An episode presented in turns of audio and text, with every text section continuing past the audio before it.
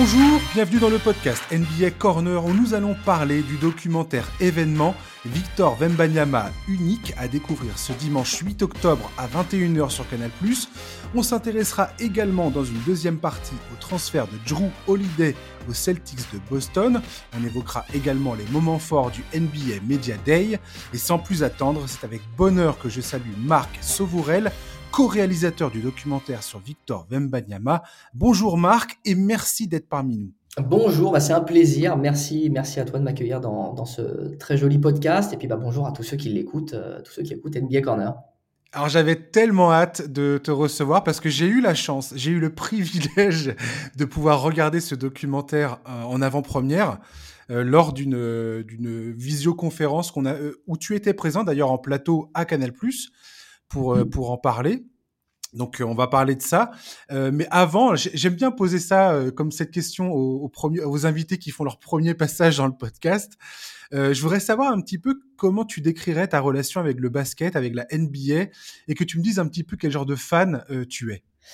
Alors moi, je suis pas un énorme connaisseur de la NBA, pour être tout à fait honnête, mais j'aime beaucoup. Moi, je suis tombé euh, euh, amoureux de la NBA quand j'ai euh, en jouant à la console. Euh, tu ouais. quand Excellent. Quand j'avais 11-12 ans, je sais pas si les, les... ah ça c'est vraiment les plus anciens qui vont se souvenir de ça, mais sur la première PlayStation, il y avait un jeu qui s'appelait NBA in the Zone et je jouais oui. comme ça avec. Euh... Tu sais, moi je suis pas très grand, je fais je fais 1m68, donc je m'identifiais tout de suite à Muggsy Boggs, donc je prenais les Charlotte Hornets les Charlotte Hornets, il y avait, il y avait une belle équipe à l'époque. Euh, euh je me ouais. il y avait peut-être même presque le, le, le, père de Steph Curry dedans. Oui, Del euh, Curry, Alonso Mourni, il y avait Alonso Mourni, exactement. Ouais. C'était et il y avait donc voilà, c'était c'était c'était l'équipe que je prenais tout le temps. Euh, alors je me faisais bâcher par, euh, je crois que c'était Denver ou Atlanta, je sais plus où jouait euh, Dikembe Mutombo à l'époque, mais à Denver, ouais. Ouais, ça devait être ça. Et donc, bah voilà, je m'amusais et donc euh, je regardais après derrière euh, les, bah, c'était le début de la NBA notamment sur euh, sur Canal. Moi, mes parents étaient des abonnés de la première heure de Canal, donc je regardais les matchs en, en, ayant un œil sur sur sur les Charlotte, mais c'était complètement irrationnel parce que j'avais aucun aucune attache par rapport à cette équipe ou quoi que ce soit.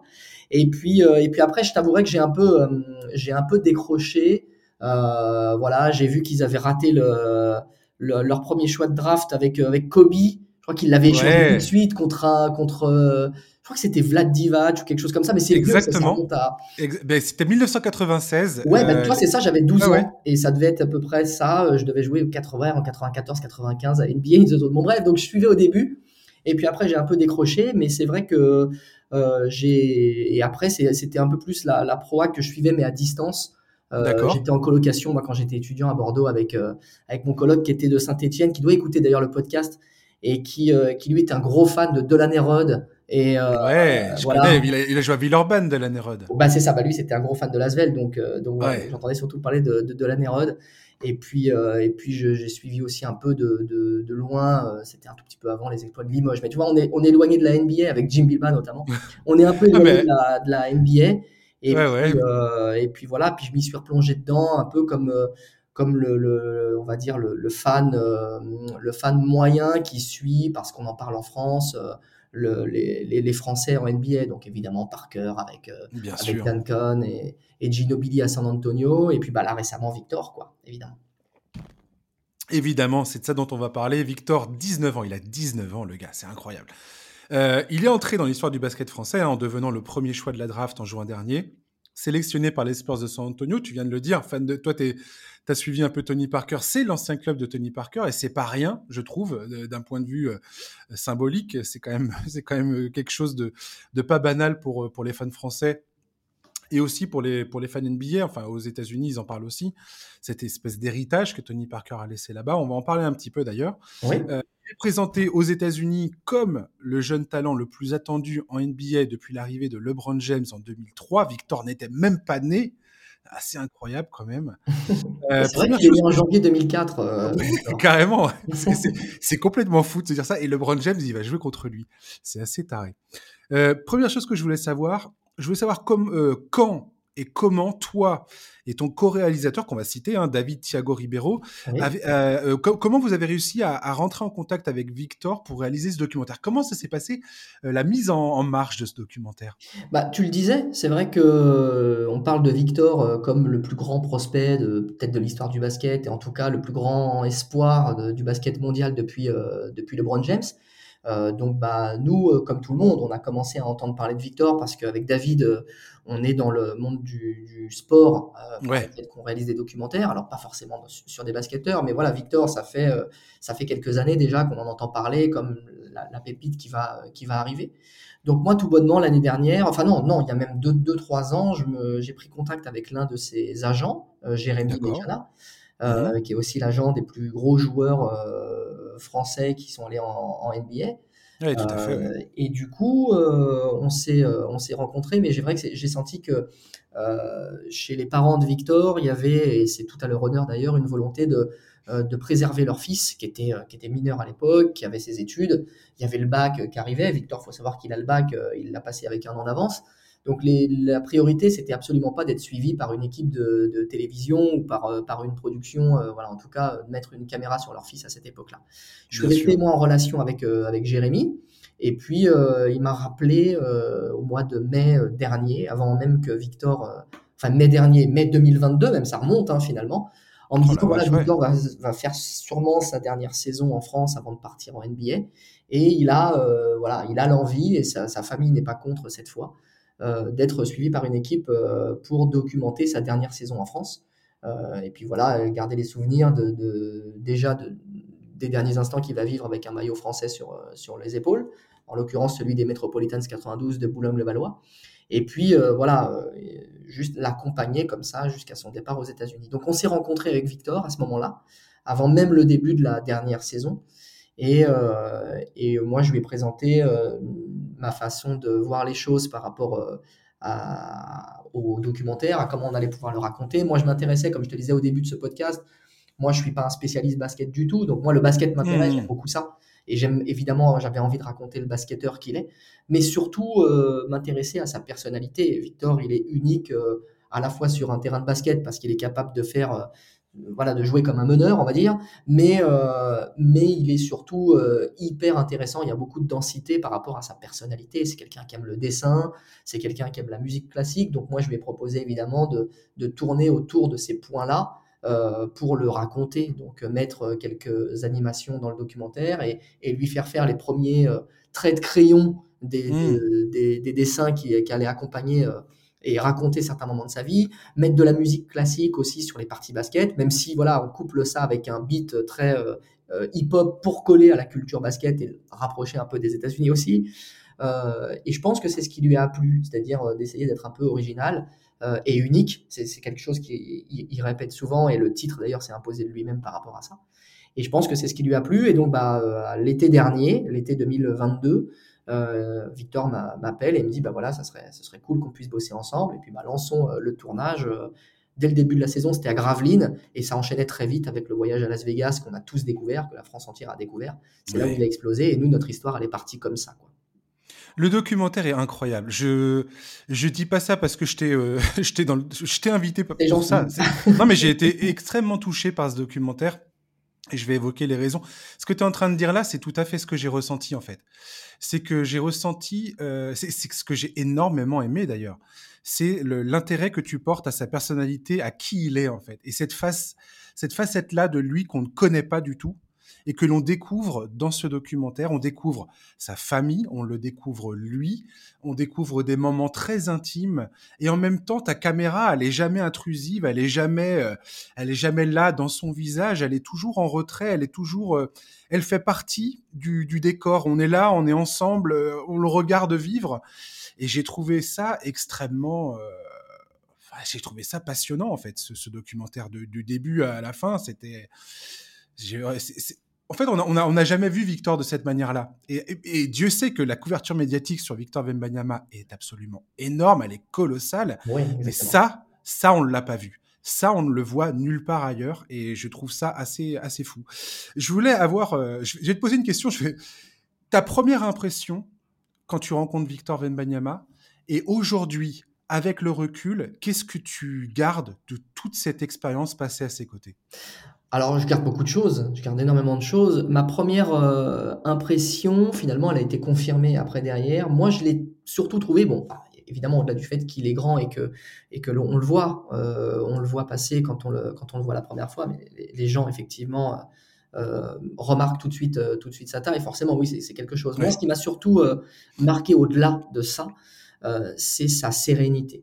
Euh, c'est la manière dont il est, euh, il traverse finalement tout ça euh, avec une maturité qui est étonnante. Victor, on a l'impression qu'il a dix années de basket de très très haut niveau derrière lui, avec tout ce que ça implique en termes de sollicitation médiatique, en termes de voilà d'attention sur lui. Et il est serein. En fait, il s'attend à ce qui lui arrive. C'est vrai qu'on en discute assez vite et, finalement, il a une, une, une, maturité et une tranquillité étonnante par rapport à tout ça. Il dit que bah, il entend parler du, fait qu'il va révolutionner le basket et qu'il va être le numéro un euh, depuis, des années. Donc, quelque part, il s'est préparé et c'est comme euh, une checklist qu'il a. Voilà, il sait qu'il va y avoir euh, des sponsors, qu'il va y avoir des, abonnés sur les réseaux sociaux qui vont augmenter, qu'il va y avoir des sollicitations. Il, s'attend à ça, donc il, s'y est préparé. Et on pourrait dire, oui, mais on n'est on jamais prêt à ça. Moi, ce qui me fascine chez, chez Victor, c'est, tu, tu, le disais au début de ce podcast, il a eu 19 ans en janvier dernier. Mmh. Et euh, donc, c'est un, on va dire, c'est un très très jeune adulte, hein, finalement.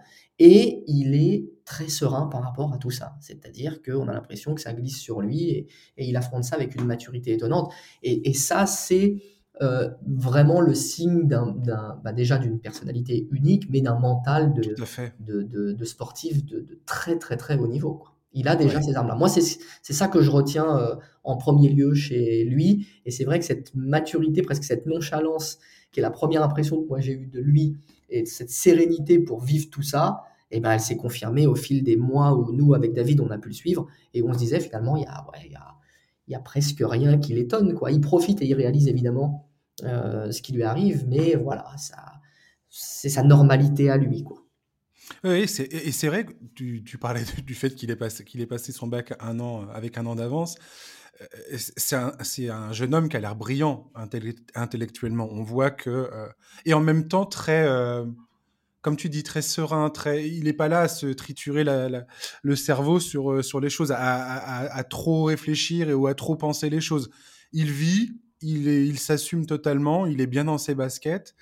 Euh, et, dans le documentaire, tu as ce passage avec Rudy Gobert qui parle de cette maturité, qui parle aussi de l'éthique de travail. J'ai trouvé ça très important, euh, les mots de Rudy Gobert concernant Victor Wembanyama, parce que c'est souvent la crainte concernant les jeunes joueurs. On, le voit à, travers d'autres profils de, jeunes joueurs, notamment euh, un exemple comme ça, Zion Williamson, qui depuis son arrivée en NBA, on attend toujours qu'il joue et qu'il ait une hygiène de vie qui correspond à celle d'un joueur de, basket de haut niveau et on attend toujours. Et, Rudy Gobert, quand on l'entend parler de Victor Wembanyama, on, voit qu'il est, euh, bah, ça, le, pointe ça du doigt parce que c'est pas commun en fait. On sent que c'est pas commun. Et, Victor, il a ça, il a cette, cette volonté de, de bien faire et de, il se, il se donne tous les moyens de réussir en fait. Bah, il est méticuleux. C'est vraiment euh, un aspect de sa personnalité et il laisse. Euh, il, c'est un peu galvaudé cette expression et on a l'impression que c'est presque un cliché de dire il laisse rien au hasard. C'est vraiment ça. Et, clairement à tous les niveaux.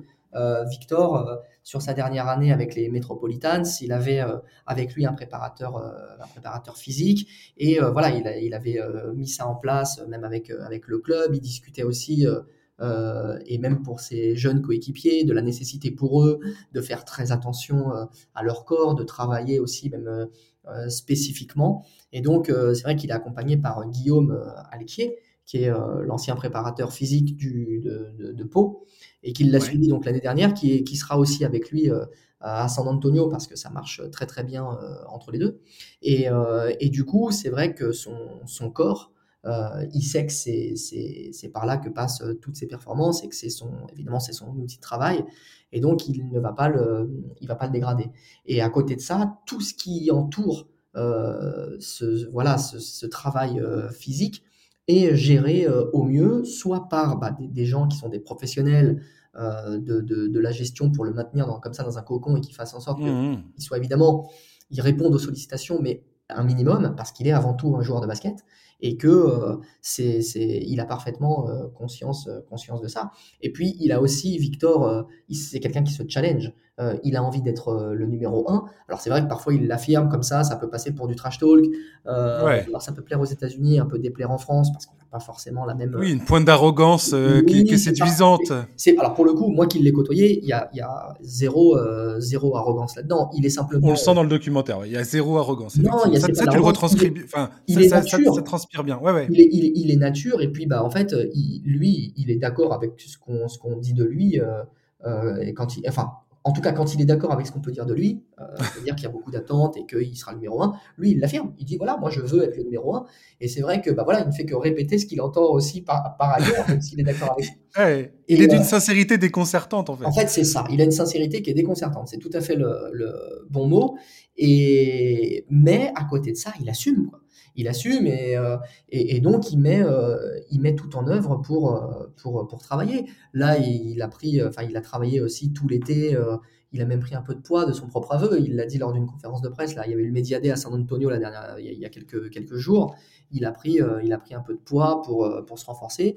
Même si lui, il sait que dans son plan, il ne faut pas qu'il devienne un Golgoth. Et voilà. Bien sûr. Et ce qu'il veut, c'est être stable. Il sait exactement comment travailler pour ça. Et il va travailler dans ce sens-là il a voilà des directions, il a des, des, cases à cocher par rapport à, par rapport à ses ambitions, et il met en place toutes ces choses-là, et ces cases-là, ces cases-là, il va les cocher tranquillement. Quoi.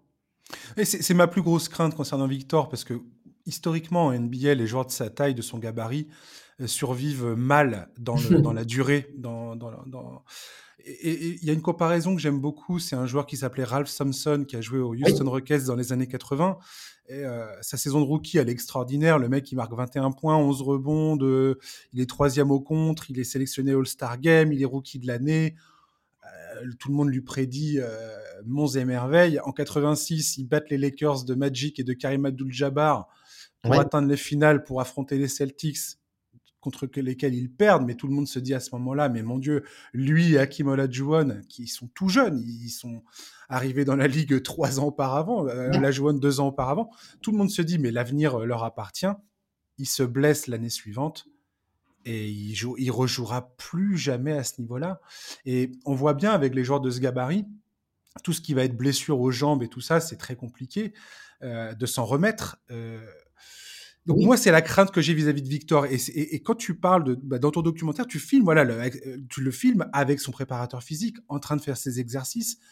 Mmh et, j'espère vraiment que ça va tenir. Ah, on espère tout ça, évidemment. Après, la blessure, bah, malheureusement, c'est ça fait, partie, du, vie du sportif de bah haut niveau. Et d'ailleurs, quel que soit le, quel que soit le sport, hein, quel que soit le sport. Donc, euh, bah, on peut pas, euh, on peut pas prédire l'avenir. Maintenant, mmh euh, on peut essayer, enfin je dis on, Victor et les, joueurs, de les, sportifs de haut niveau vont de toute façon, ça dépend de leur mentalité, ça dépend de leur hygiène de vie, ça dépend de plein de trucs. Effectivement, je pense pas que Zion Williamson euh, ait la même, euh, la même peut-être considération, mmh. et, encore que je sais pas, mais et ça marche peut-être. On sait pas, ouais. mais, mais, mais en tout cas, pour Victor, il met toutes les chances de son côté pour, que, bah, pour prévenir la blessure, comme on dit. Donc, bah, Guillaume, une saison NBA, c'est 82 matchs. Guillaume Alquier, son préparateur physique, il le dit très bien.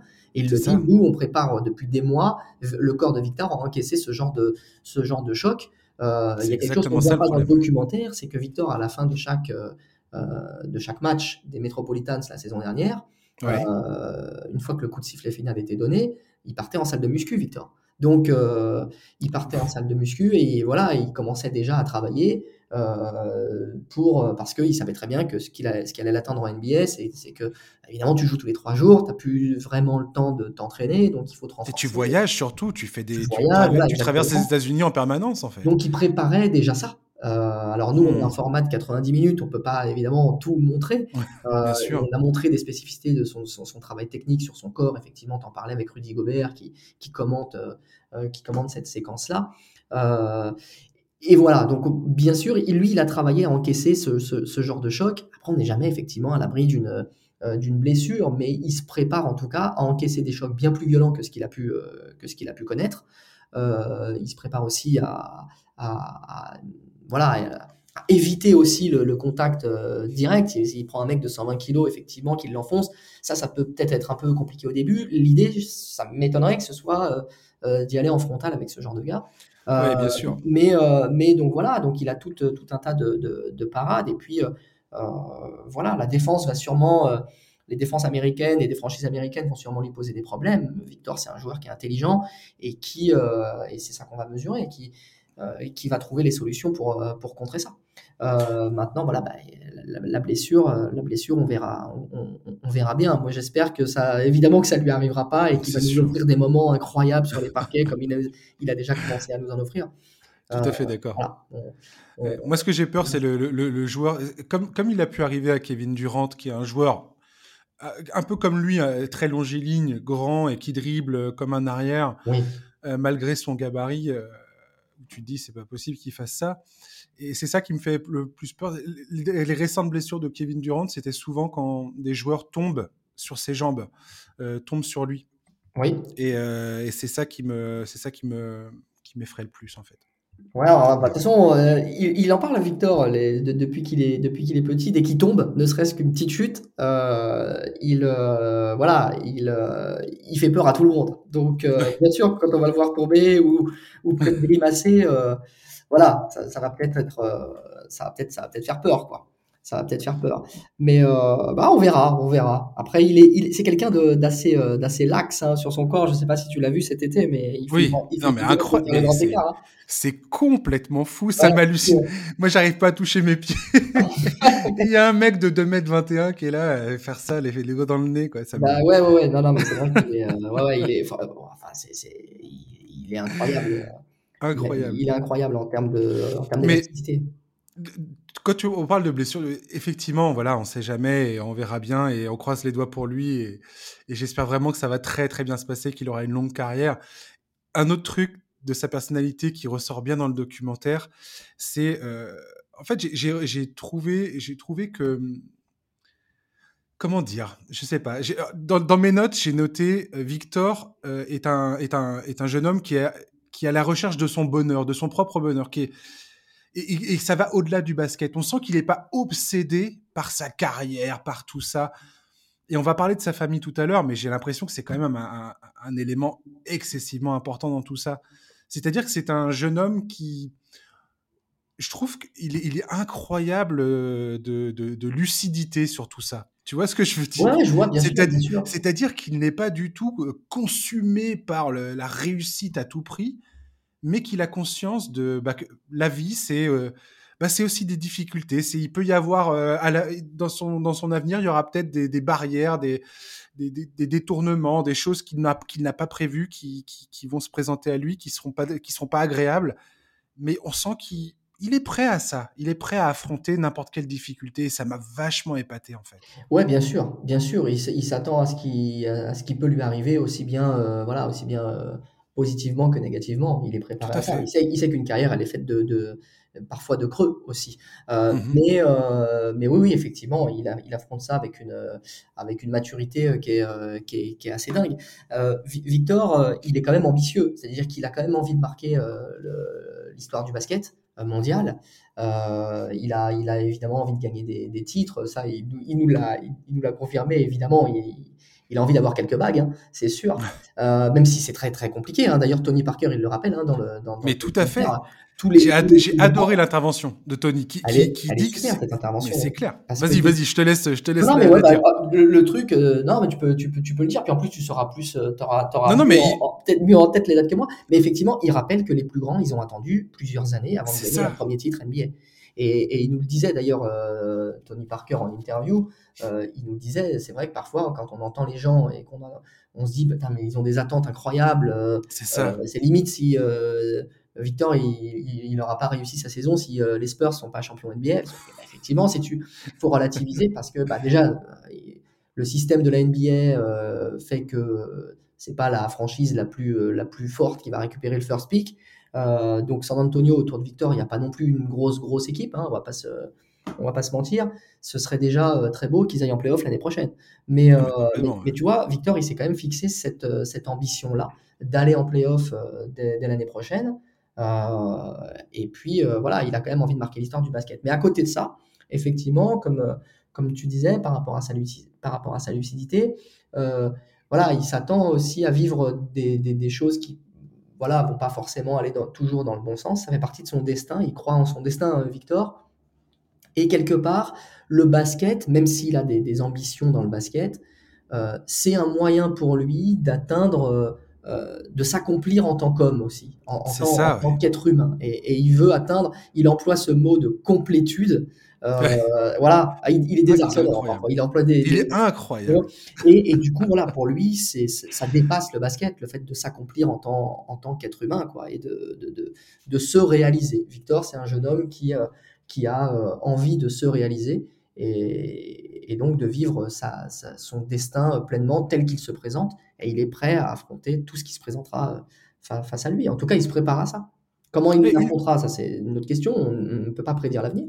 Mais il est préparé à, s'accomplir en tant qu'homme, euh, tout, tout, comme euh, en tant que basketteur. Quoi. Même si en tant que basketteur, voilà, si, si on se réfère à l'histoire, ça peut prendre ça peut prendre plusieurs années donc faut être faut aussi rapporter à, ce que à ce que à ce que c'est quoi est-ce qu'aujourd'hui les Spurs sont capables ont un roster qui est capable d'aller d'aller gagner le titre en NBA l'année prochaine? Bon point d'interrogation ah ouais, non. Non non c'est sûr ouais c'est à peu près sûr que non. Mais mais c'est pas comme ça que ça se vit la NBA quand on est fan NBA on comprend bien où en sont les Spurs. Ils sont ils commencent une nouvelle ère et, c'est ça qui va être fascinant à suivre. C'est tout aussi fascinant à suivre. Je veux dire, euh, dans ce podcast, on le dit souvent, la, finalité d'une saison NBA n'est pas, pas que gagner le championnat, que remporter un titre. C'est un travail de longue haleine et c'est ce qui rend la victoire d'autant plus euh, incroyable et, et, jouissive et euh, où, où, tu débordes de joie. C'est parce que tu as conscience du travail accompli et des sacrifices accomplis pour parvenir à cet objectif. Et suivre une jeune équipe comme celle des Spurs, où il y a plein de jeunes talents autour de Victor, ça va être génial de les suivre pendant 2, 3, 4, 5 ans, de les voir grandir ensemble. C'est ça, le temps que ça se mette en place, effectivement. Exactement. toi, tu, le sais, et puis les gens qui écoutent euh, NBA Corner, euh, forcément, sont des connaisseurs NBA, savent comment ça se passe. Mais c'est vrai que le grand public, moi je parle, je parle surtout Mais tout à fait. du grand public, on entend tellement parler de Victor qu'aujourd'hui, je pense qu'il y a beaucoup de gens qui sont des, des, observateurs, on va dire, lointains du basket, euh, je pense que il y, a une grande majorité de ces gens-là, en tout cas une grande partie, qui doivent s'attendre à ce que Victor explose tout dès sa première saison. Et toi, tu sais comme aussi bien que les auditeurs de ce podcast que ça se passe pas comme ça, euh, ça se passe pas comme ça, quoi. c'est la, c'est la particularité du cas de Victor, c'est-à-dire qu'aujourd'hui, il est tombé dans le domaine du grand public. Oui. Euh, parce que, voilà, on va pas se mentir, quand tu es fan de NBA, tu es sur, un, es sur un marché de niche, clairement. Euh, on est, on est, on est plusieurs, hein, mais voilà, ça intéresse pas. Il n'y a aucun journaux, y a aucun quotidien français qui va faire sa, qui va titrer sa une sur les faits et gestes de, du, des joueurs de basket euh, NBA, quoi. On le sait tous. Euh, Victor Wembanyama, c'est une il est exceptionnel dans ce sens-là. Il est unique dans ce sens-là. C'est-à-dire qu'en France, il attire l'attention de la totalité des médias. Quand j'ai fait le, quand j'ai assisté à la, à la, à la, à la projection de, ton documentaire, enfin de votre documentaire, mm-hmm. euh, il y avait, il y avait toute la presse française tout le monde était là, tout le monde était présent, tout le monde était là pour poser des questions, pour parler, pour poser des questions à Victor, avec lequel on a eu la chance de pouvoir s'entretenir. Euh, on, sent le phénomène médiatique et donc forcément là, euh, voilà, tous les, tous les enfants, les grands-mères, les grands-pères, tout le monde a, a, accès aux paroles de Victor. On entend parler de Victor. Ah tiens, c'est qui ce, ce, garçon de 2m20 dont on parle tous? En plus, c'est un phénomène physique euh, qui plus est, donc euh, j'ai envie de dire, c'est encore, euh, encore, ça rajoute de, la curiosité aux gens. D'ailleurs, très marrant ce passage dans ton documentaire où Victor dit, j'en ai marre des gens qui me disent, ah il est grand lui, extrêmement marrant. J'ai trouvé ça trop bien que ça soit inséré dans le documentaire. Bref. Et, voilà, c'est parce, c'est parce qu'il est dans ce truc grand public que c'est que c'est bah, c'est un truc qui est rarissime en fait. Euh, en tant que joueur de basket. Et aux États-Unis, c'est la même chose. Il parle de Victor Wembanyama à longueur de temps. On ah sent bien que c'est un joueur qui fascine absolument tous les médias. C'est hallucinant. Bah, ils sont prêts à lui tomber dessus à la première occasion. Non, Je vous- vrai, je c'est vous vrai que c'est préviens. c'est presque, c'est presque irrationnel et encore que parce que effectivement les fans de basket ou ceux qui suivent les bas- le, le basket vont forcément avoir entendu parler de Victor parce que bah, parce que bah, déjà tous les plus grands parlent de lui, que ce soit euh. Giannis, LeBron, euh, Steph Curry, ils ont tous eu un mot euh, un mot pour lui, donc forcément ça te situe un peu quand même euh, le, niveau. Euh, Eux-mêmes reconnaissent que c'est un talent générationnel. Bah, à, la- à Las Vegas, ils étaient tous là quasiment. Enfin, C'est euh, ça, le- ouais, on a vu bah, à Las Vegas, il y avait Beaucoup, Chris Paul et beaucoup de. Booker notamment, tu vois. euh, Ouais. voilà, moi comme je te disais, je suis pas, euh, je suis pas un connaisseur, de- Ouais, ouais. un suiveur aujourd'hui de la, de la, de la De NBA. la NBA, ouais. Mais bon, tu, voilà, je les connais quand même, hein, les, les, les mecs, tu vois, qui sont, tu vois, qui sont dans les, dans les tribunes et qui sont aux, aux premières loges pour venir voir euh, finalement Bien pour sûr. la première fois, hein, parce que c'était la première fois qu'il mettait le pied sur le sol américain, Victor à Las Vegas en octobre dernier. Il était Et, euh, incroyable cet événement. Et d'ailleurs, c'était il y a un an jour pour jour. C'était Ouais. euh, voilà, c'était il y a un an jour pour jour. Donc c'était tout début octobre. donc c'est vrai que l'histoire elle a commencé là. Et donc quand on voit que tous les tous les joueurs, les plus grands joueurs NBA veulent ve- venir voir euh, Victor, on se dit déjà en termes de basket, on a affaire à un phénomène. Et comme tu disais, sa taille, effectivement, il fait euh, 2 mètres 21. Bon, il y a toujours aussi une sorte de, de, de mystique autour de sa taille, parce que 2 mètres 21, euh, les Américains l'annoncent à 2 mètres 24, 2 mètres 25. Bon, est-ce que c'est Ouais. sans les chaussures, on sait pas. Bon, ça, exactement. Quoi quoi qu'il arrive, c'est euh, effectivement euh, très grand. Et, et forcément, le, le sujet de la taille, euh, c'est un sujet euh, universel. Parce que euh, on sait très bien que le, le, le monde actuel n'est pas euh, forcément adapté pour les très très grands, que ce soit en termes de, de prêt-à-porter, de, de, de vêtements. C'est très Mm. compliqué de s'habiller quand on est très très grand. Euh, les, les choses sont pas euh, sont, sont pas adaptées. Euh, pour le- la, la taille des la taille des, des lits, les les plafonds, les choses comme ça. Et donc forcément, Victor, quand on le voit déjà, quand on l'aperçoit, on se rend compte qu'effectivement, il, euh, la tête pour passer euh, sous, euh, sous, certains, sous certaines portes, sous certains plafonds. Et, et forcément, il y a cette, cette, euh, ce, ce fait-là, le fait de sa taille aussi, touche un peu les gens. Parce que les gens se, se disent, bah, mais comment, euh, comment il Mhm. fait? Et puis son, son. Donc ça, c'est un, un, c'est un sujet qui est assez universel et qui rapproche un peu Victor aussi du grand public. Tout à fait. Voilà. Et donc c'est c'est ce, c'est ce double côté. Il y a cette fascination pour le joueur de basket, pour ceux qui connaissent le basket, et puis cette fascination aussi pour bah, ce jeune homme qui, euh, qui est très grand et dont tout le monde parle. Après, peut-être, je sais pas, c'est une hypothèse, est-ce qu'il n'y a pas aussi un effet jeu de Paris euh, 2024, Mm. puisque on a vu que voilà, euh, oui, vrai. il y a eu, euh, euh, il y a eu les exploits de l'équipe de France de basket, enfin très bon parcours la dernière fois, et puis on a annoncé qu'il y avait peut-être de, de nouveaux jeunes qui allaient, euh, euh, qui allaient arriver et que voilà, on allait peut-être entrer dans une nouvelle période dorée de l'histoire du, du- du basket. Bon là, les championnats du monde, ça c'est pas trop bien passé, mais on n'était pas trop sur la nouvelle génération. Ça. Mais, mais, mais voilà, il y a aussi beaucoup d'attentes par rapport à ça. On se dit, tiens, est-ce que c'est pas voilà, le, le, le joueur de basket qui va faire en sorte que bah, la France va vibrer, même avec, à travers l'équipe de France, euh, et peut-être, euh, pourquoi pas, battre, euh, battre les États-Unis ou voilà, rapporter des choses. Il peut y avoir aussi cette, euh, cette, euh, cet aspect-là, mais, mais je pense que voilà, le cas de Victor dépassera de toute façon le cas des Jeux de Paris 2024 et qu'on en entendra parler, en tout cas j'espère, euh, longtemps après. Longtemps après. J'aimerais terminer ce podcast en évoquant euh, le, peut-être la chose qui m'a le plus euh, frappé dans ce documentaire, c'est la famille, l'environnement familial de Victor Wembanyama, Oui, euh, incroyablement soudé, incroyablement équilibré. Donc il y a son frère Oscar, je crois, sa sœur Eve, il y a ses parents. Mhm. Euh, J'aimerais que tu me dises un petit mot quand même là-dessus parce que c'était, il y a des moments qui sont très émouvants, il y a des moments qui, enfin, elle, elle est incroyable cette famille et euh, et voilà, j'ai trouvé que ce, cette partie-là de ton documentaire était, euh, voilà, moi ça, ça, ouais, beaucoup d'émotions en regardant ça, vraiment. Bah, pour moi aussi. Je vais te, je vais te dire, et tu as raison, moi je te rejoins aussi sur le fait que euh, euh, c'est une famille qui est, euh, c'est une famille qui est ordinairement extraordinaire. C'est-à-dire Ouais. que ce sont des gens qui sont très simples, les, les, les Wembanyama, euh, qui s'enflamment pas. Euh, les parents, vraiment, tu vois, ne sont pas du genre à, à considérer que leur fils est le meilleur et tout. Sa maman, elle a déjà répété à Victor que euh, ce qui l'intéressait le plus, elle, c'était son fils, c'est pas le basketteur. Et voilà. Et donc, ce sont des gens en fait normaux. Et c'est une, une normalité qui est extrêmement rassurante, qui est extrêmement euh, réconfortante. Et nous, avec David, euh, avec qui j'ai réalisé ce documentaire, euh, on a eu la chance comme ça de rentrer dans leur cercle et presque de faire partie de, de, de, de la famille. Et c'est vrai que c'était euh, c'était très confortable. Et on a pu mesurer le, les liens forts qui les unissent. Hein, c'est vraiment c'est un 5 majeur, euh, la, la famille. il, y a, il y a le papa, la maman, il y a Eve, comme tu en parlais, qui est la grande sœur.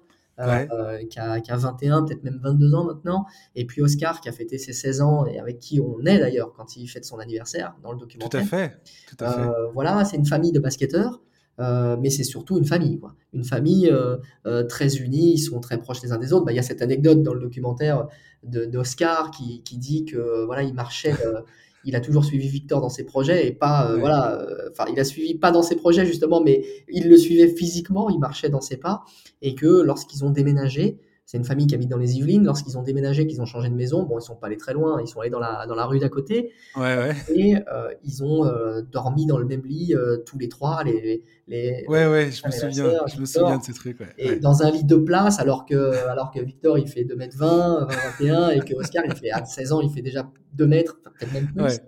Euh, voilà, Eve est très grande aussi, et, et du coup voilà, il y a, y a ce, ce lien-là qu'on nous on a senti qui est très très fort, et que d'ailleurs tout le monde a pu voir le soir de la draft. Euh, ils sont euh, tous les trois sur le, le canapé de la chaîne américaine ESPN qui les voilà qui les Ouais. qui donne le micro évidemment Ce à- à moment était magnifique. Ah oui, et puis ils sont tous en larmes, quoi, parce que forcément c'est un moment extraordinaire. Et c'est pas que Victor qui le vit ce moment, c'est sa famille. Et donc je- nous, avec David, ce qui nous intéressait, c'était aussi de montrer sa famille, parce que ça dit beaucoup de Victor, sa famille. C'est-à-dire que on voit comment il est, euh, il est nature, comment il reste calme, il est serein parce que sa famille est sereine et très rassurante. Et ça, ça dit beaucoup de lui, en fait, le fait de mettre le focus sur sa, sur sa famille. Donc nous, on les, on les remerciera jamais assez de nous avoir euh, ouvert leurs portes et de s'être laissé filmer. C'était pas gagné parce que c'est des gens qui n'ont pas forcément envie d'être dans la lumière. Et, Mhm. et nous, on leur a dit c'est très important pour nous de, de- et pour Victor parce que ça montrera quelque chose de très très beau de Victor. De, de- voilà, merci de nous laisser euh, vous filmer ou vous mettre parfois un micro, vous interviewer. Ils ont un peu forcé leur nature et ils l'ont fait très gentiment euh, parce que nous aussi on a tissé un lien très fort avec eux. Et, et c'est vrai que je, je- je trouve que les moments euh, forts euh, de, de ce documentaire aussi sont les moments, euh, de, les moments familiaux. Les moments familiaux. Avec évidemment les parents qui sont là aussi comme garde-fous, euh, Ouais. euh, voilà, pour faire en sorte que euh, le cocon soit préservé et que ça, voilà, ça, il ne se dilue pas, même si, voilà, aujourd'hui Victor il est aux États-Unis, que Eve et Oscar sont en France, ils sont basketteurs eux aussi. Donc, Je vais pas, je vais pas spoiler, mais il y a, il y a un moment, euh, et je vais rien dire, hein, je- mais juste il y a un moment avec Oscar qu- quand toute la famille arrive à San Antonio pour euh, la présentation de Victor. Il y a un moment avec Oscar, je, je conseille aux auditeurs de, re- de regarder juste pour ça. C'est- à mourir de rire. Il y a un truc avec Oscar et son frère et, et Victor. Vous allez, vous allez rigoler. Comment il... un peu le jeu du chat et de la souris, c'était très très drôle. voilà. Ça m'a fait rire. Merci beaucoup Marc d'avoir été avec nous. Avec C'était magnifique. Merci à toi. Et puis bah voilà, euh, chers auditeurs, euh, euh, le documentaire est à regarder donc dimanche 8 octobre à 21h sur Canal+. Et il sera et en comment dire ah, Vous pourrez le regarder en streaming sur MyCanal quand vous voulez, n'importe quand vous voulez, n'importe le nombre de fois vous voulez. voilà, franchement, c'est à consommer sans modération et c'est un document magnifique. Encore Ouais, bravo, Marc. J'espère qu'il vous plaira et j'espère surtout, euh, je parle évidemment à, aux- aux- à tes auditeurs, euh, j'espère que ce documentaire effectivement vous plaira et que vous prendrez autant de plaisir à le regarder que nous on a eu à le, à le fabriquer pendant un an. Ça marche. Merci beaucoup, Marc. À bientôt. À bientôt, salut.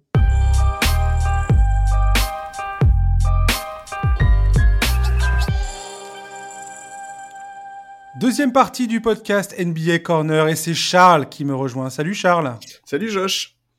Euh, Charles, on va, toi et moi, euh, on se retrouve parce qu'il fallait parler de, de l'actualité de ces derniers jours. On va parler de Drew Holiday qui a été transféré aux Celtics. On va également parler rapidement des, euh, de deux, trois trucs qui nous ont fait marrer lors du Media Day. Enfin, voilà, ça a duré quelques, quelques jours, mais bref. Drew Holiday aux Celtics. On commence tout de suite. Dimanche dernier, Boston a envoyé Malcolm Brogdon, Robert Williams et deux futurs picks de draft à Portland en échange de Drew Holiday. Beaucoup de commentateurs ont l'air convaincus que ce, trade fait des Celtics à nouveau, quelques jours après le, transfert des Bucks pour Damian Lillard, de nouveau le favori. Ça les, remet, ça les remettrait en tête face, face aux Bucks. Drew Holiday semble effectivement parfait pour le système de Boston, on est d'accord. Il sort d'une de ses meilleures saisons en carrière. Plus de 19 points en moyenne, 7,4 passes, 5 rebonds, 1,2 interceptions. Euh, je rappelle que euh, l'an dernier, il n'y a que 3 joueurs qui ont tourné à 19, au moins 19 points, 7 passes, 5 rebonds, 1 interception. Luka Doncic, Nikola Jokic et Drew Holiday. Voilà, c'était les trois seuls. Ça, fait une belle catégorie. C'est sympa. Euh, durant ces trois saisons à Milwaukee, il a gagné un titre. Il a été, il a été déterminant euh, dans son match-up, notamment face à Devin Booker en finale face, au, face aux Suns. Euh, il a tourné pendant ces trois, ces trois années, ces trois saisons, à plus de 49% de réussite au tir, près de 40% de réussite à 3 points, 80%, plus de 80% sur la ligne c'est franc. Il a été nommé l'an dernier dans la seconde la third team. Euh, je sais plus. Enfin, il a été mené All Defensive euh, NBA. Je sais plus quelle équipe, par contre. Désolé, il a été nommé pour son deuxième All-Star Game. Euh, voilà.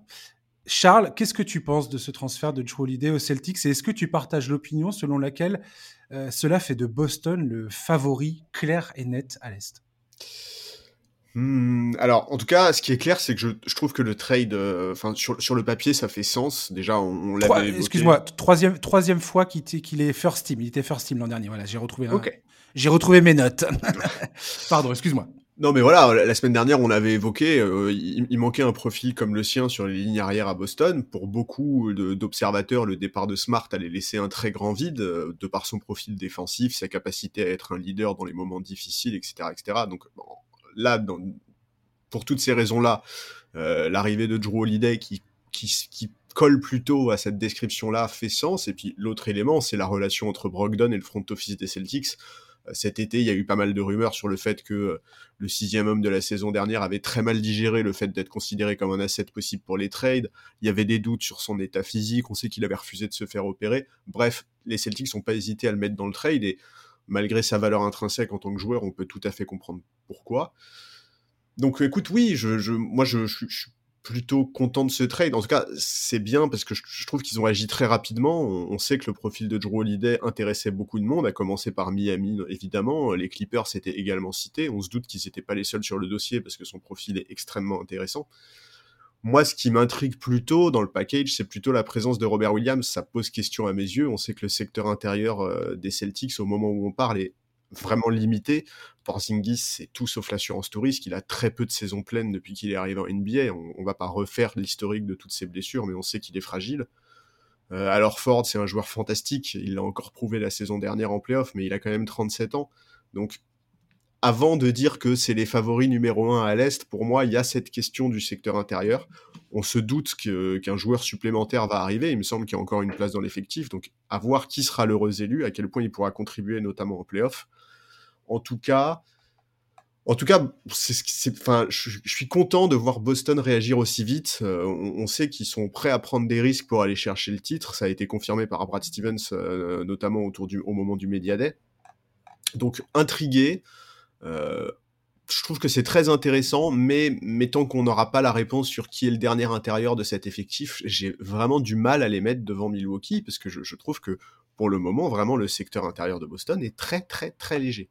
Je suis d'accord avec toi. Les six meilleurs joueurs de Boston actuellement, alors effectivement, ça forme un groupe assez effrayant et surtout très très cher. Il faut bien comprendre que l'argent potentiel euh, qui va arriver dans les, dans les saisons à venir, la fenêtre de tir de ce groupe est pas forcément très très longue d'un point de vue financier, à moins que Wick Grousbeck euh, veuille payer, mais on verra ça. Bref, donc tu as Drew Holiday, Jalen Brown, Jason Tatum, alors Ford, Derek White, Christophe Porzingis. Sur le papier, c'est nickel.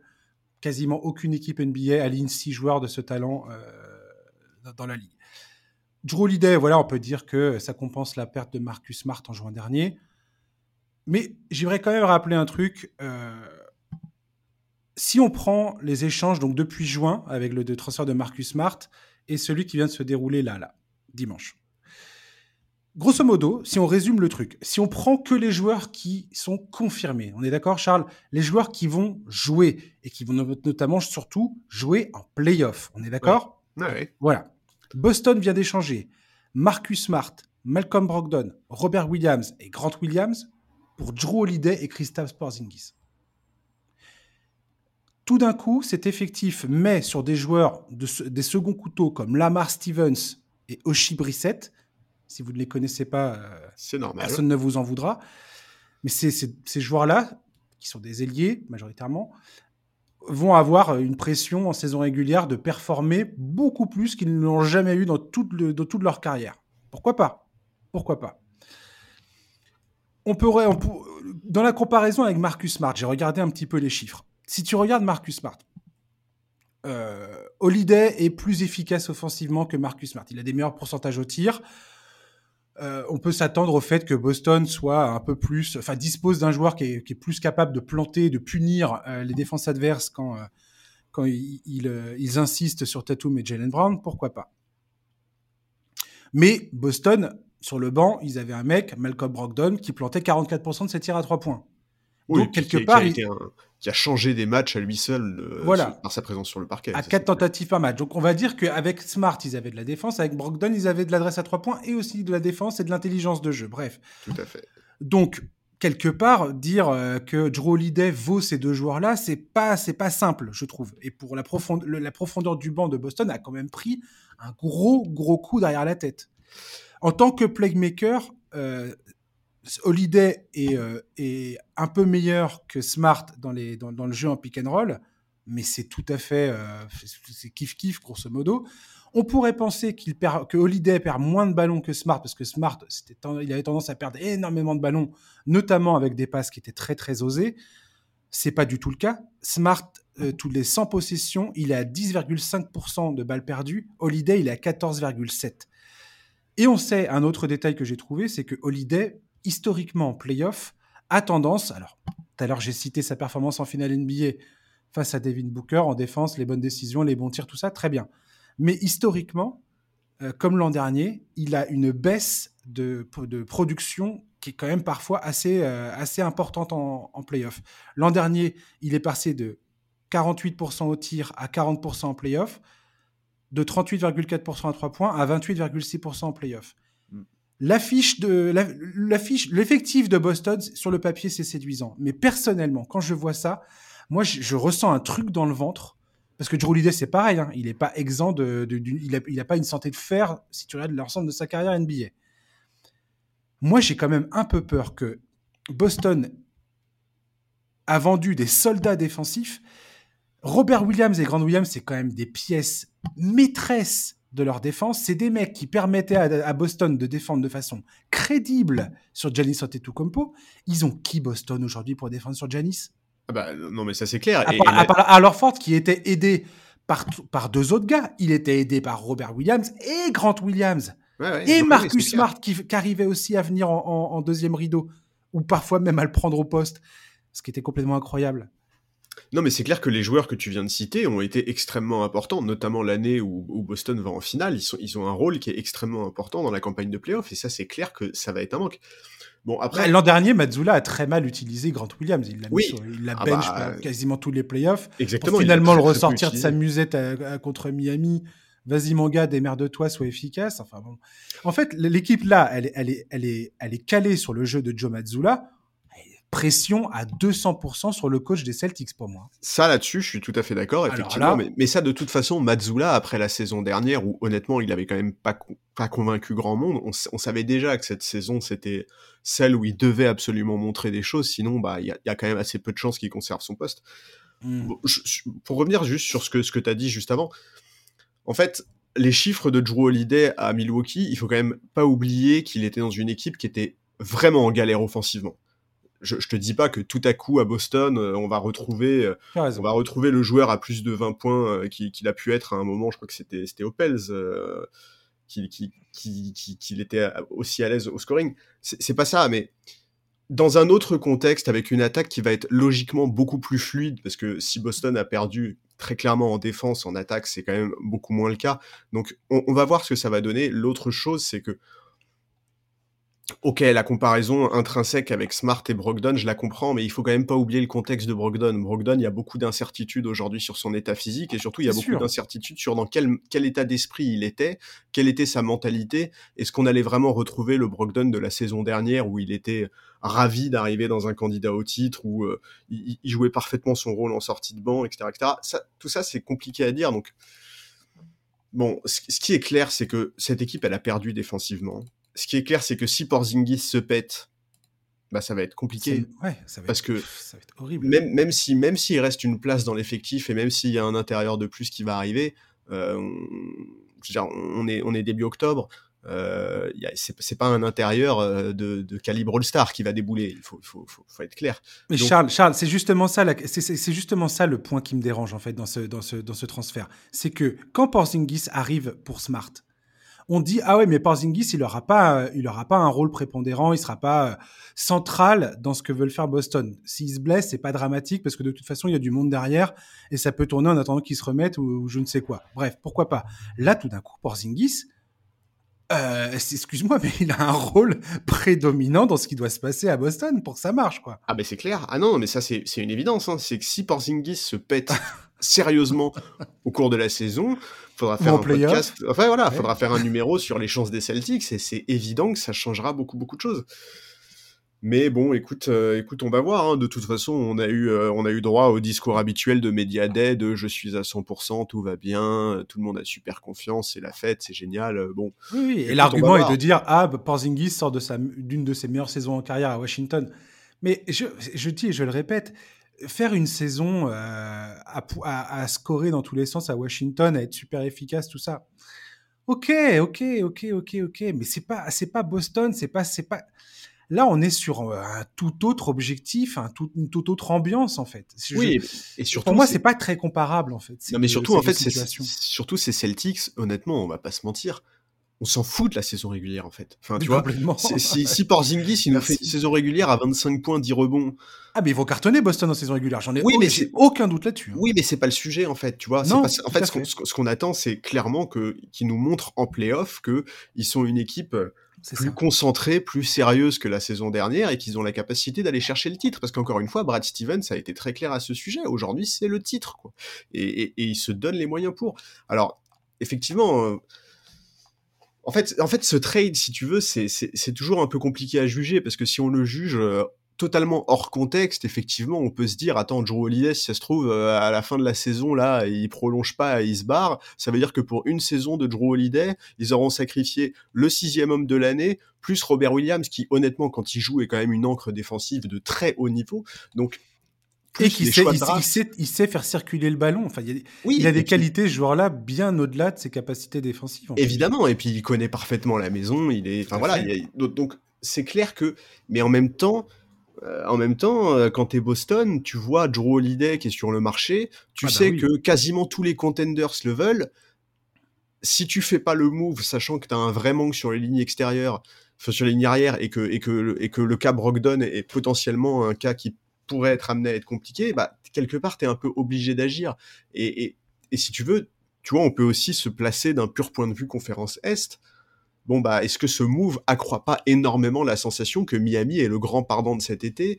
Euh, ils, se sont fait dépasser euh, sur le dossier Lillard par les Bucks, sur le dossier Drew Holiday par les Celtics, donc deux de leurs principaux candidats. En fait, quelque part, tu vois, le, choix de faire ce trade, il est aussi facilité par tout ça. Euh, le contexte fait que bah, je peux comprendre que Boston ait peut-être payé un peu cher pour le trade, même si encore ça c'est sujet à débat parce que parce qu'il il fallait il fallait se dépêcher en fait. Il fallait il fallait absolument euh, prendre les concurrents de vitesse. Et et voilà aujourd'hui c'est clair que euh, quand tu regardes les effectifs à l'est euh, bah, Boston et Milwaukee ils semblent très clairement au-dessus. Oui mais alors après ils sont ils sont devant mais la saison dernière au début des playoffs on se disait exactement la même chose tu vois, on se disait exactement que les Bucks et les Celtics c'était loin devant le hit ça n'a pas empêché que ceux qui étaient en finale c'était Miami. Donc on va voir. Euh, Moi, je le sens, je le sens pas cette histoire de Boston. Dans, mon fort intérieur, je le sens pas. Ce sera pas la première fois que j'ai tort sur, concernant Boston. Hein. Euh, c'est marrant parce que j'ai toujours été, euh, je sais pas, en tout cas, un peu, pessimiste concernant cette équipe. Quand ils ont fait les, finales en 2022, je pouvais bien manger mon chapeau puisque ils m'ont donné tort sur toute la ligne, mais bon. Non, mais en tout cas, ce qui est clair, c'est que Brown et Tatum vont avoir un rôle encore plus important que les saisons précédentes, parce que là, Mm. défensivement, cette équipe a tellement perdu que les, les, les patrons de cet effectif ne peuvent pas se permettre de ne pas être irréprochables sur le parquet en défense. C'est impossible. C'est Oh, impossible. ouais, c'est très bizarre de se dire que Boston va être une équipe aujourd'hui qui va gagner des matchs euh, de façon. Enfin, ça va être plus axé sur leur, euh, leur capacité à être efficace offensivement que sur leur capacité défensive. Eh oui, ce, qui est un c'est- chan- ce qui est un vrai changement de. Il y a, il y a un vrai, euh, il y a un vrai shift en termes de- d'identité euh, sur le terrain. Oui, mais quelque part, en fait, c'est euh, cette nouvelle identité, elle colle à ce qu'on a vu par défaut la saison dernière en Tout à playoff, fait. tu vois. Parce Ce que, que la saison Mazzula. dernière en playoff, C'est ouais, ce ça, Mazzula. exactement. Ce Et-. Et donc la saison dernière en playoff, peut-être aussi que si on a été aussi déçu par euh, la, la production de cette équipe, c'est aussi parce qu'elle était, euh, elle, elle avait un peu entre guillemets le cul entre deux chaises, entre la philosophie offensive de Mazzula et le fait qu'il y avait autant de profils défensifs dans l'effectif, quoi. En tout cas, j'ai pas hâte de voir Kristaps Porzingis défendre sur Giannis Antetokounmpo. Ça va être, euh, ça va être une boucherie. Euh, tu penses qu'un jour on va avoir euh, droit à un article ou à un livre euh, titré, j'ai déjà le titre, l'été où Joe Cronin a, a comment dire, a martyrisé le, le hit de Miami, où il avait le hit entre ses mains. Ouais. Parce que franchement, il vient, il- le gars, il vient de monter depuis Portland. Il vient il vient de monter des, des- des- les clubs les uns contre les autres. C'est, ah, c'est, c'est. ouais, je mais sais en pas même si- temps, euh, Je sais pas à quel point il fait exprès tout ça, mais c'est, c'est drôle. Miami, il les a laissés totalement sur le bas côté. Il a fait monter Milwaukee. Il vient de faire monter Boston. Et euh, Philadelphie et Miami sont. bah, Miami surtout, c'est chaud quoi. Ouais, mais quand tu fais le bilan, en fait, euh, en fait, c'est, c'est- ce qui est extrêmement fort de la part de Joe Cronin, c'est que bah, il s'est clairement fait plaisir sur le hit, ça c'est vrai. C'est Mais sûr oui, mais globalement, c'est ultra cohérent ce qu'il a fait. Enfin, à chaque fois, il a fait le bon choix, bien sûr. bah, dire, si tu fais le bilan aujourd'hui global de qu'est-ce qu'a rapporté Damien Lillard et à c'est pas Portland, fini. et c'est pas, fini, fini. non mais c'est ça. Il va mais encore genre- euh, récupérer avec Malcolm, il va encore recouper avec Robert. Oui, oui, c'est ça, oui, parce que effectivement, hier, hier, ils nous ont expliqué que Brogdon allait faire la saison à Portland. Moi, j'attends de voir, je, je- Oui, j'en- doute ouais. fortement. Je pense que s'il donne des signes rassurants sur l'état de son coude au fil de la saison, n'importe quel contender, enfin n'importe quel prétendant au titre va vouloir euh, faire des ajustements avec, avec lui. Ils mais, sont pas pressés, dirons-nous. mais voilà, il y y y a quoi? Ils ont quoi? Ils ont, tr- ils ont récupéré trois ou quatre premiers tours de draft. Euh, DeAndre Ayton, donc Robert Williams et Malcolm Brogdon, on va voir ce que ça va donner, mais mais franchement, euh, rappelle-toi quand on évoquait le cas Lillard où on disait euh, Cronin il est un peu dos au mur, est-ce qu'il va pas se retrouver avec un package clair. dégueulasse, etc., etc. Clair. Franchement, bravo, hein, bravo. Ah, il a transformé l'essai, mais euh, Ouais. le grand chef, quoi.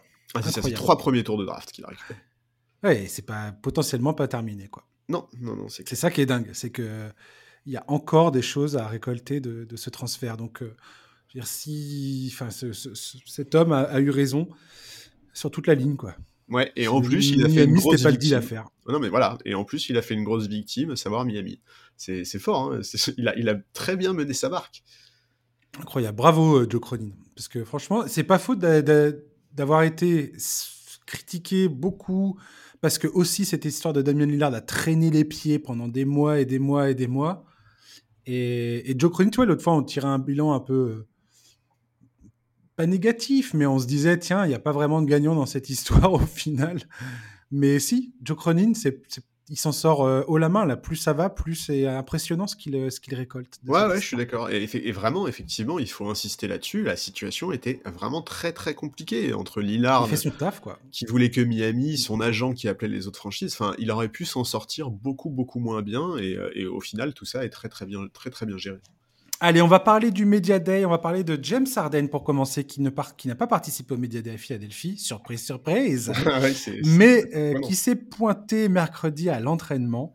Apparemment, selon Nick Nurse, il était, euh, il était là à prêcher le, le travail, la discipline et le fait qu'il faut être responsable de ses actes. Euh, même Joel Embiid était impressionné par sa, sa, sa positive attitude, comme dirait la chanteuse Laurie. Euh, Désolé, ça- vieille référence aussi ça. Euh, bref. Euh, James Harden qui, qui skip le, le, le Media Day à Philadelphie, c'est ta surprise? T'as pas surprise? T'as trou- t'as trouvé ça drôle? Non, non, ça, m'a Moi, ça m'a fait rire. Moi, ça m'a fait rire. Oui, mais ça m'a fait un peu rire. En fait, ça m'a fait rire parce que c'est, on, s'y attendait tellement. Enfin, grave. Tu vois.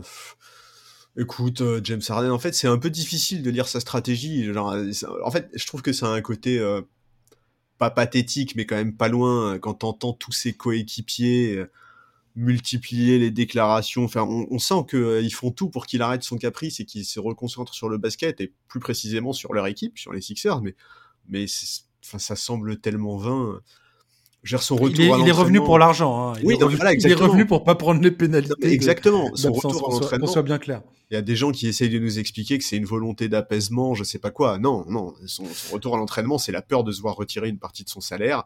Euh, très clairement, les insiders s'accordent sur le fait de dire qu'il est toujours dans la volonté de pousser euh, la direction de, de Philadelphie à le trader.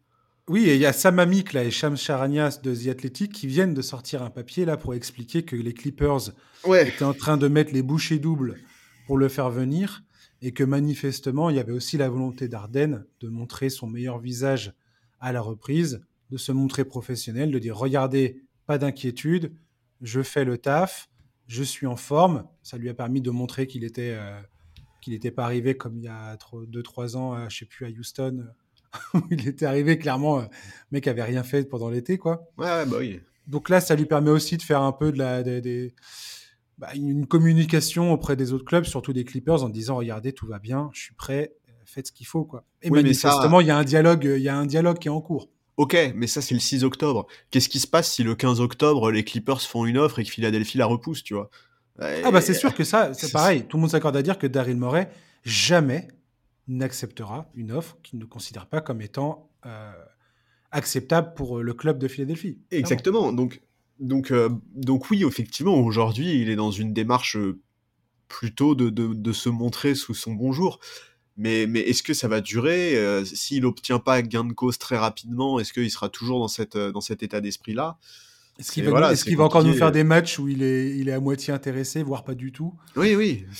Chose qu'il a faite quand même, c'est quand même incroyable. Quoi ce match des Nets contre les Kings de Sacramento à la fin de son de son de sa présence là-bas, mais c'était c'est inacceptable, c'était absolument inacceptable. Ouais, c'est ça. Et puis, et puis en plus, est-ce qu'il y a vraiment, euh, est-ce qu'aujourd'hui Philadelphie est vraiment aligné Parce que euh, il y a, y a, c'était il y a deux trois jours, je crois, ESPN a encore sorti un article expliquant que en interne, il y avait encore beaucoup beaucoup de gens à Philadelphie qui continuent à espérer que ce serait, ce serait enfin, que c'est possible de le garder et de le reconcentrer sur l'équipe. en fait, euh, l'idée, l'idée qu'ils ont apparemment, c'est de se dire que ils espèrent que James Harden comprend que la seule manière pour lui d'obtenir ce qu'il veut, à savoir un gros chèque et un contrat, euh, c'est de, bah, de montrer, se, montrer sous son meilleur jour et de jouer surtout, de pas commencer à faire, euh, ah mais ça c'est clair, à faire ses caprices et à bouder et à, et à jouer à moitié pour, euh, pour faire comprendre à tout le monde qu'il n'est pas content. James, on a compris que tu n'étais pas content et c'est ça leur espoir. Maintenant, pendant le Media il a, il a été posé la question de savoir aux joueurs, au coaching staff, est-ce que vous pensez que James, euh, il y a une chance qu'il soit là pour, pour la saison entière? Ah, Tous ont l'air de comprendre que ça va pas être le cas. Quoi. Ça, c'est, en tout cas, pour l'instant, ils se font pas euh, d'illusions. Mais Non, ils se font pas d'illusions, mais bon, écoute. Euh, c'est en fait c'est trop compliqué de se projeter tu vois moi moi je veux bien ce que tu dis sur le fait qu'ils comprennent qu'il faut faire profil bas et jouer bah, est-ce que vraiment il a compris, il a fini par comprendre en octobre, alors que ça fait trois mois que tout le monde le dit et le répète et le répète et que, et que visiblement ça rentre pas dans sa tête et qu'il préfère faire des esclandres en Chine. Euh, tu vois, c'est c'est compliqué. Moi, j'arrive pas à me projeter sur ce qui se passe dans le cerveau de James Harden. Euh, bon, bon courage aux Clippers s'il finit là-bas et puis bon courage à Philadelphie s'il trouve pas de solution parce que je pense que c'est pas fini quoi. S'il finit aux Clippers, ça va être mon dieu quoi. Elle, va, me déprimer. je la trouve déprimante, cette équipe. Bref. On va parler de Jimmy Butler, la légende de Jimmy Butler qui continue plus que jamais de, de, se, de se, renforcer. Un Media Day où il s'est pointé avec la coiffure d'André 3000 de Outcast. Euh, c'était absolument grandiose. Il a également fait un joli petit tacle de, euh, aux Wolves qui n'avaient rien demandé euh, en, en passant, en zappant la période de sa carrière où il a joué là-bas. Bref, euh, c'est toi qui voulais parler de Jimmy Butler. Ouais, il a promis aussi que le Heat allait gagner le titre. Et eh oui, c'est ça. Non, alors en fait, moi, j'avoue que le Media Day, c'est c'est vraiment pas mon truc préféré en NBA. Je trouve que c'est toujours les mêmes discours en boucle, les mêmes éléments de langage. Je me souviens il y a quelques années. Ils tous gagner le titre. Charles. Ouais, voilà, c'est ça. Il y a quelques années, j'avais lu un, un article d'un journaliste américain qui disait en fait un média day quand on a fait un, t'as fait les dix suivants. Tellement c'est toujours les mêmes discours, les mêmes. Un tel a bossé sur tel domaine, un tel a pris du poids, un tel est hyper chaud, tout, tout le monde va bien, tout, est super dans l'équipe. On ne peut contrôler que ce qu'on que ce qu'on contrôle. Voilà, donc donc forcément, moi, voir Butler débarquer avec euh, son look, euh, ses réponses, mais ses réponses, mais complètement décalées à toutes les questions, moi, je, trouve ça hyper rafraîchissant, j'adore. Et effectivement, au-delà de l'aspect second degré, moi, j'aime beaucoup le leader qu'est Jimmy Butler parce que il a aucune frustration par rapport à l'été de Miami, quoi. Et pourtant, on est tous d'accord, on est unanime sur le fait que Miami s'est planté cet été, qu'ils ont été débordés par quasiment tous leurs concurrents directs. Il y a des tonnes de joueurs qui, dans une telle situation, en sortant d'une finale NBA en plus, pourraient faire un peu la tronche ou au moins tu vas faire quelques petits sous-entendus, quelques pics. Lui, a rien du tout. Au contraire, il est toujours aussi confiant quant aux chances de son équipe. Tu, l'as dit, il a encore donné rendez-vous en finale en expliquant qu'il serait champion en 2024.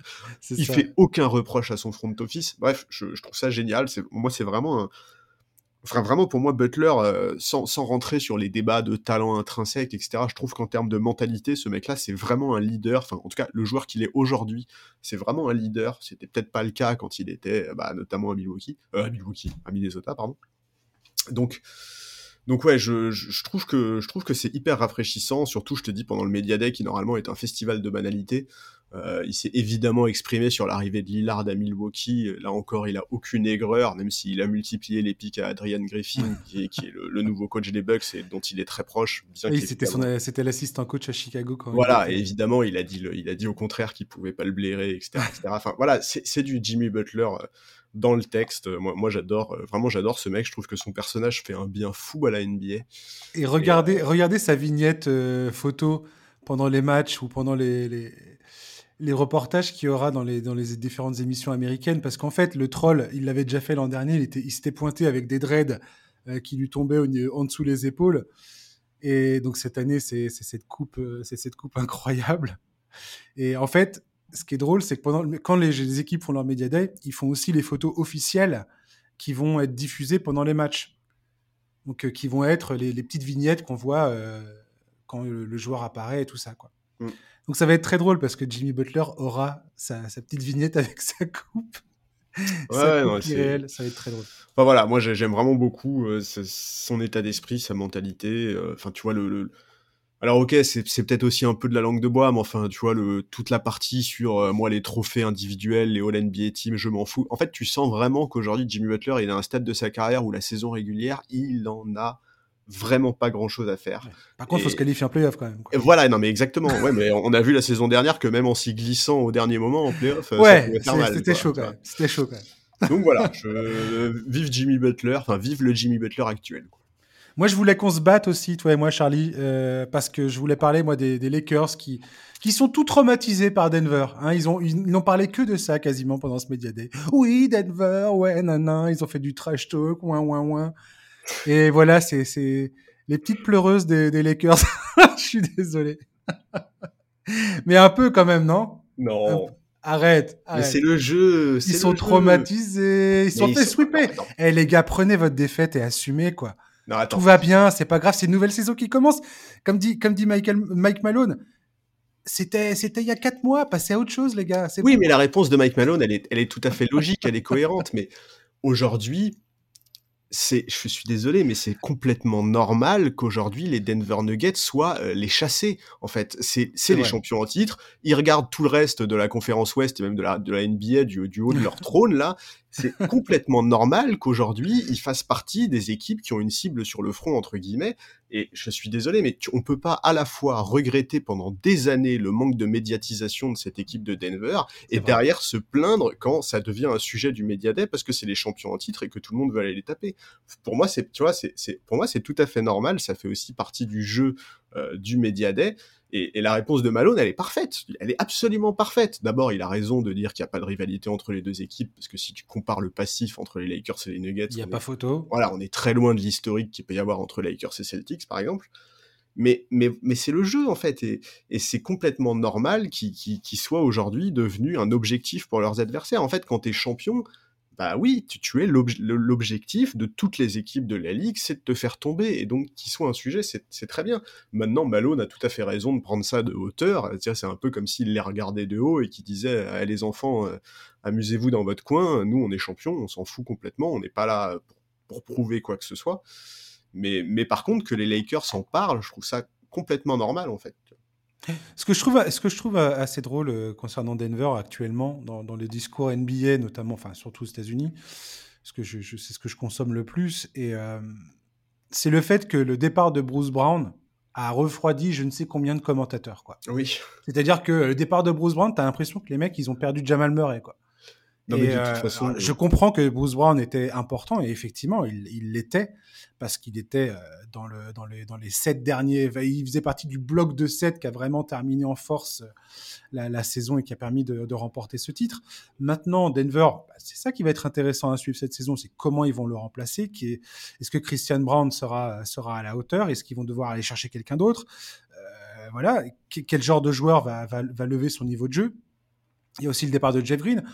Et, ça me fait rire. Ça me fait rire de voir que beaucoup de monde là sont très très ont très très hâte de mettre Denver euh, euh, plus bas que plus bas qu'ils ne le sont. C'est ça. En fait, on sent que leur statut de favori est quand même quelque chose qui est difficile à, accepter pour beaucoup. Mais tu vois, moi justement, je, préfère tellement voir les joueurs des Lakers, notamment Austin Reeves. Tu vois, Austin Reeves, il a dit que bah, qu'ils étaient, euh, qu'ils avaient fait une série qu'ils avaient été énormes contre eux, euh, qu'ils avaient été énormes en finale, que c'était euh, vraiment les champions en titre. En fait, moi, je, je, préfère largement voir leurs rivaux leur rendre hommage en disant bah c'est eux euh, c'est eux qu'il faut aller chercher plutôt que de, de, lire effectivement tous ces analystes qui viennent t'expliquer que bah non tu comprends Denver ils sont peut-être champions en titre mais aujourd'hui c'est pas eux les principaux favoris quoi.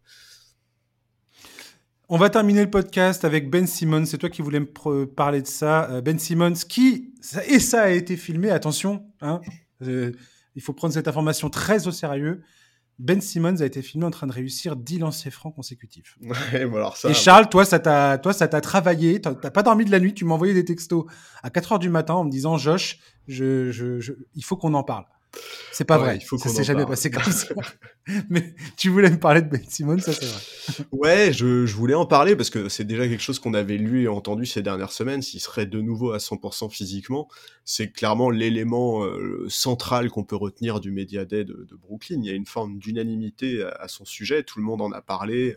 Lui évidemment, mais aussi son coach, ses coéquipiers. Donc moi, c'est quelque chose que je vais suivre de près parce que son état de forme va avoir une grosse influence sur la saison des Nets. On sait qu'il a eu la garantie de son coach d'être aligné à la main cette saison. Bon, Ben Simmons, on l'a peut-être un peu oublié parce que c'est clair que ces dernières saisons ont été compliquées pour lui, c'est le moins, de le dire, que ce soit dans sa relation avec les Sixers ou d'un point de vue physique. En, gros, depuis 2021 et la défaite euh, de Philadelphie en demi-finale de conférence, je crois, face à Atlanta, je pense qu'il n'a même pas joué 50 matchs. Mais, Ben Simmons en pleine possession de ses moyens sur un parquet, c'est quand même un atout qui peut être très intéressant pour une équipe ambitieuse. Euh, sa défense, ses qualités physiques, sa vision de jeu font de lui un meneur vraiment atypique, pardon, mais qui peut euh, être très très important. Il, a 27 ans, Ben Simmons. Cette saison, c'est un tournant dans sa carrière parce qu'il doit montrer que c'est encore un basketteur et même idéalement un bon basketteur, ce serait très bien. Bon, voilà, en tout cas, dans son discours, il a, l'air d'être épanoui à Brooklyn. Euh, ça tranche évidemment avec sa situation à Philadelphie. Donc moi, j'espère... Euh, en fait, je, ne suis pas du tout fan de Ben Simmons, mais j'espère vraiment pour lui et pour la franchise qu'il sera en mesure d'être un, vrai lieutenant. Parce qu'il faut pas oublier que Brooklyn, ils ont quand même récupéré Michael Bridges euh, en février dernier. Et, Michael Bridges, aujourd'hui, c'est le patron de cette équipe. Moi, j'attends de sa part une saison calibre All-Star quand même noter qu'il a tourné à plus de 26 points de moyenne euh, sur la période, euh, donc sur les 25 matchs qu'il a joué à Brooklyn après avoir été tradé. Donc oui, oui, je, veux voir, si tu veux, à quel point euh, cette histoire de Ben Simmons, c'est de la communication et de la langue de bois typique Mediaday, ou est-ce que effectivement, vraiment, on a une chance de retrouver le bon Ben Simmons qu'on a pu avoir à Philadelphie? Ouais, c'est 42 matchs qu'il a joué depuis son arrivée à Brooklyn, près de 7 points en moyenne, 6,3 rebonds, 6,1 passes décisives. On est loin de ces standards qu'il avait établis à Philadelphie. Hein. C'était 16 points, 8 rebonds, 7,7 passes. Je suis de ton côté, euh, je suis pas un fan euh, absolu de Ben Simmons. Par contre, euh, je milite à fond pour que ce gars-là revienne, parce qu'on oublie très vite que c'est quand même un joueur qui était plutôt fun à regarder jouer. Ouais. C'était un joueur de contre-attaque absolument magnifique. Il est ultra puissant. Il a une vraie vision du jeu. C'est son talent le plus, euh, le plus remarquable, clairement. Et cette équipe des Nets, avec lui en pleine possession de ses moyens, elle peut vraiment, vraiment être très sympa à regarder jouer. Et ils peuvent, ils peuvent venir un peu euh, brouiller les cartes à l'Est. Je pense pas Bah oui, qu'ils oui. vont, euh, ils vont faire quoi que ce soit. Il n'y a pas d'ambition d'aller au titre. Bien Non, évidemment. Mais je trouve que euh, du côté des Nets, il y a vraiment quelque chose qui peut. Ça, ça peut être un colli- Tu vois, ça, ça- ça peut être de nouveau cette équipe qu'ils ont été quand il y avait D'Angelo Russell, Jarrett Allen et tout ça. Toute la clique là qui était, qui était fun et qui, euh, qui dansait sur le, sur le banc. Je pense qu'on on peut, on peut être dans, dans cette ambiance-là du côté des Nets. Bah écoute, ouais, j'aime beaucoup leur équipe. possible. Ouais, moi aussi, il y, a- il y a des profils effectivement que j'aime beaucoup. J'aime beaucoup Michael Bridges. Et puis, et puis voilà, en fait, en fait, si tu veux la bien présence, Claxton, Cam Johnson, Cam Johnson. tous ces gars-là. Cam Euh. Dorian, Dorian euh, Ouais, non, mais il y avait Cameron Johnson aussi, Ah oui, qui pardon. était venu de, de Phoenix. Ouais. Euh, comment il s'appelle le... Dorian Finney-Smith qui était venu de Dallas, Spencer Dinwiddie. Il y, a, des- il y a vraiment des très bons gars dans cette équipe. Il y, a- il y a des profils qui sont vraiment intéressants, je suis d'accord. Et, euh, et puis surtout, enfin voilà, en fait, la présence d'un Ben Simmons à la main et en forme physiquement, c'est une équation qui se complique forcément pour les adversaires. Comment tu défends sur ces mecs-là? Enfin voilà, il y, a- y des choses qui sont très intéressantes à l'idée d'un Ben Simmons en, forme, en, en bonne forme physique sur le parquet et, et qui fait une saison complète. Donc j'espère vraiment qu'on va pouvoir le retrouver. euh. En, en tout cas, très clairement, quand tu l'écoutes parler, tu sens qu'il est bien plus épanoui qu'à Brooklyn, à Brooklyn qu'il l'a jamais été à Philadelphie. Ouais, et franchement, je me- mettrais presque une pièce pour le, le Most Improve euh, de cette année. La meilleure progression de l'année. Ah Je sais pas s'il rentrerait dans, dans, ce, dans cette catégorie, tiens. Je sais pas si on peut le considérer comme tel. C'est une bonne question. Si Ce c'est juste par rapport à la saison dernière, oui, c'est faisable. Si c'est par rapport à l'ensemble de sa carrière, ça va être plus compliqué. Ouais, on verra ça. Merci Charlie de m'avoir euh, rejoint pour cette deuxième partie. Merci à toi et vivement la reprise. Exactement. Et puis, bah, chers, euh, chers auditeurs, merci de nous avoir écoutés. J'espère que ça vous a plu. On se retrouve la, la semaine prochaine pour un nouveau numéro du podcast NBA Corner. D'ici là, passez un très très bon week-end, une bonne semaine et à vendredi prochain.